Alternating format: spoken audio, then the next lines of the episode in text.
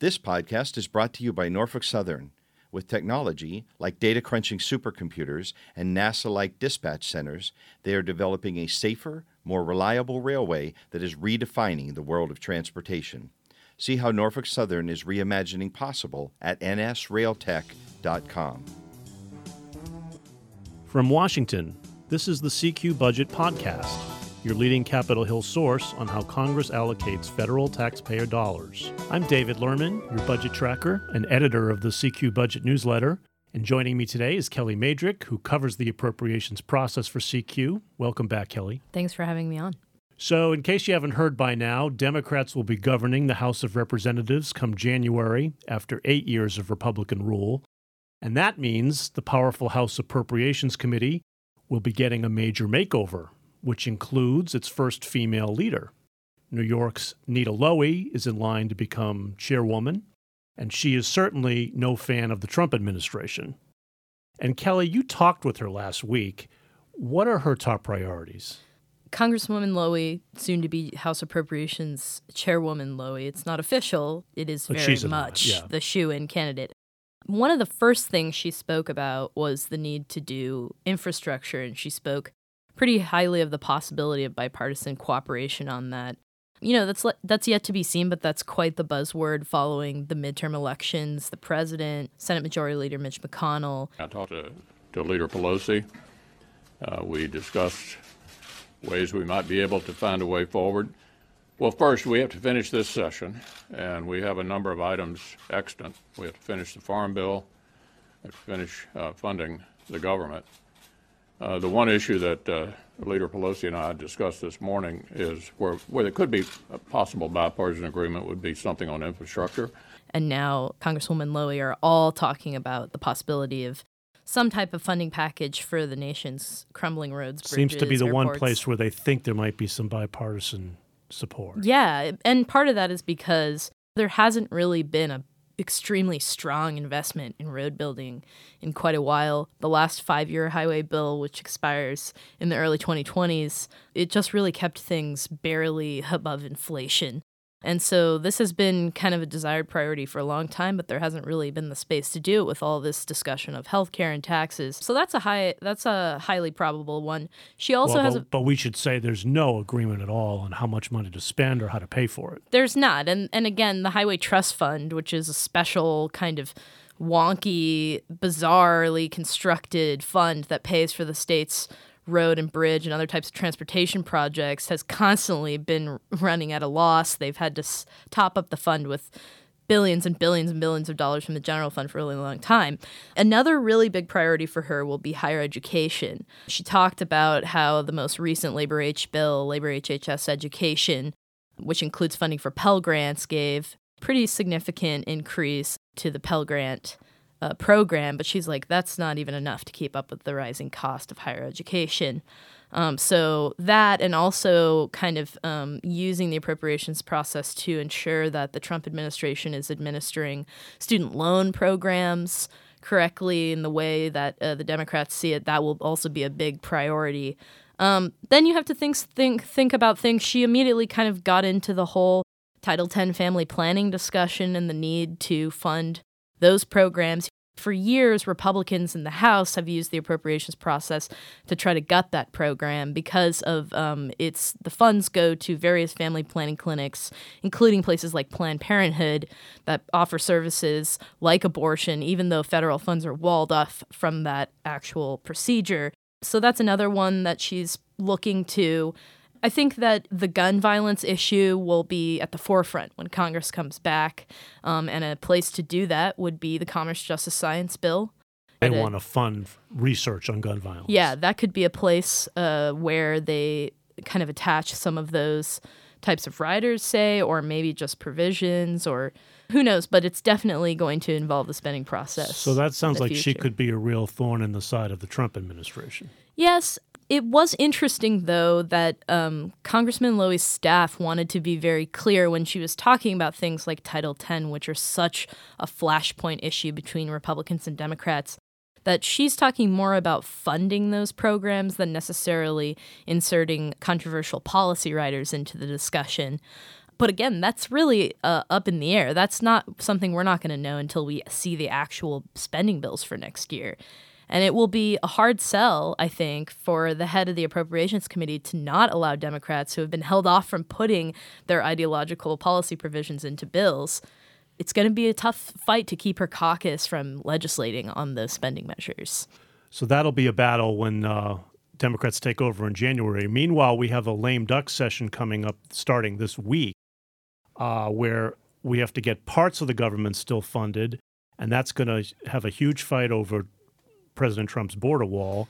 And I assume Lowey is no fan of that. That was one of the first things that she made very clear in her interview with me the day after the election.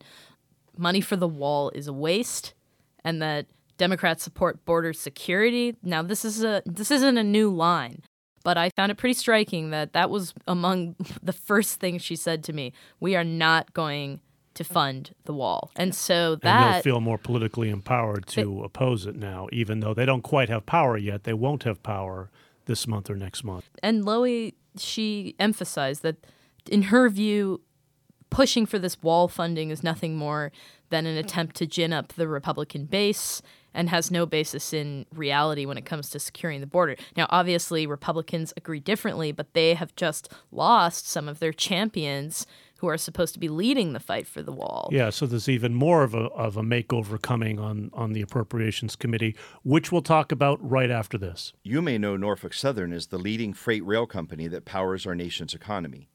But did you know they're also the innovation leaders that are reinventing the railroad as we know it? Using automated computing platforms, their freight rail network safely orchestrates the movement of hundreds of trains, while their data driven predictive models can foresee maintenance problems weeks before they occur. And their virtual reality simulators are training crews more safely and effectively. With an array of new tech, Norfolk Southern is reimagining what's possible. Learn more by visiting nsrailtech.com. And we're back talking with Kelly Mejdrich about the new faces on the House Appropriations Committee. And uh, we had some carnage here on the committee last in the midterm elections. We had two Republican cardinals losing their seats. And that's a pretty big deal and a reflection of kind of just what a change over this election provided for some of the very high level Republicans in positions of of power that kind of matter to the agenda of the Republicans in the House and also to President Donald Trump.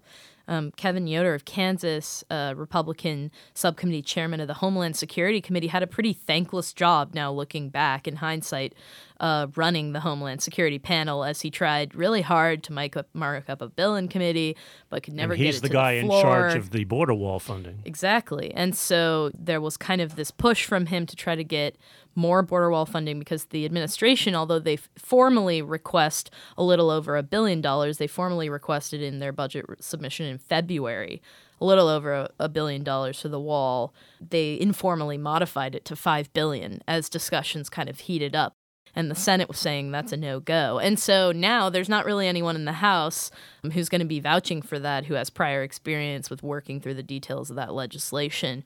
The loss of John Culberson of Texas, the Commerce Justice Science Subcommittee chairman, is also significant because as he's going to be cleaning up his office, he's also going to be expected to somehow put together funding legislation for the Commerce Justice Science programs across the floor, which is, again, a very contentious bill because it contains the Department of Justice, various types of gun policy is debated on there, and then there's a lot of potential areas where people might swipe back about tariffs because of the Commerce Department being funded.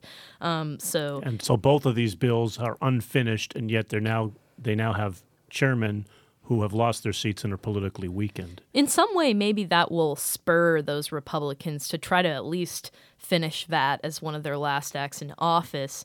Um, perhaps there can be some cooperation on the Democratic side, but if they start to dig into those flashpoint issues like the wall and they can't come to some kind of agreement, which seems very difficult right now, we could possibly see just a stopgap funding on that, a continuing resolution, as it's called, which really leaves funding for programs on auto- autopilot, which would leave Democrats and Republicans unhappy since they both have differing desires to influence policy on those on those bills with new legislation. And even if they get these bills done by December, when current funding runs out, and we avoid a partial shutdown, come next year, we need to negotiate a new budget deal with, with new spending limits. And Lowey is going to want a lot more spending than the White House. Absolutely. And, you know, otherwise, we're going to have a $126 billion drop off in discretionary funding in 2020. I mean, that's a massive funding cliff. Those would be automatic cuts that come under a deficit reduction law unless they negotiate higher spending. Yeah, limits. and I mean, because Republicans want more funding for the military here, we're probably going to see some type of two year budget deal. The devil's going to be in the details, as they say, as to what exactly those negotiations mean. And it's likely more for domestic priorities because Democrats are in control in the House. negotiations could be a lot tougher next year than they've been the past two years with, with Absolutely. Democrats in charge in the House. So we'll be watching what happens in the lame duck session that begins this week and how Lowey prepares for her new job. And CQ will be covering it all for you as always. My thanks again to Kelly Mejdrich, our dogged appropriations reporter here at CQ. Thanks for joining me, Kelly. Thank you, David. And thank you all for listening. I'm David Lerman, your CQ budget tracker. We'll be back next week. Until then, you can stay up to date by subscribing to the CQ Budget newsletter. Be sure to subscribe to this podcast and rate us on iTunes or Spotify, Stitcher, NPR One, or wherever you listen to podcasts. And for more budget news, you can subscribe to CQ.com or visit rollcall.com or find us on Twitter. The handle is at CQ Now or at Roll Call. See you next week.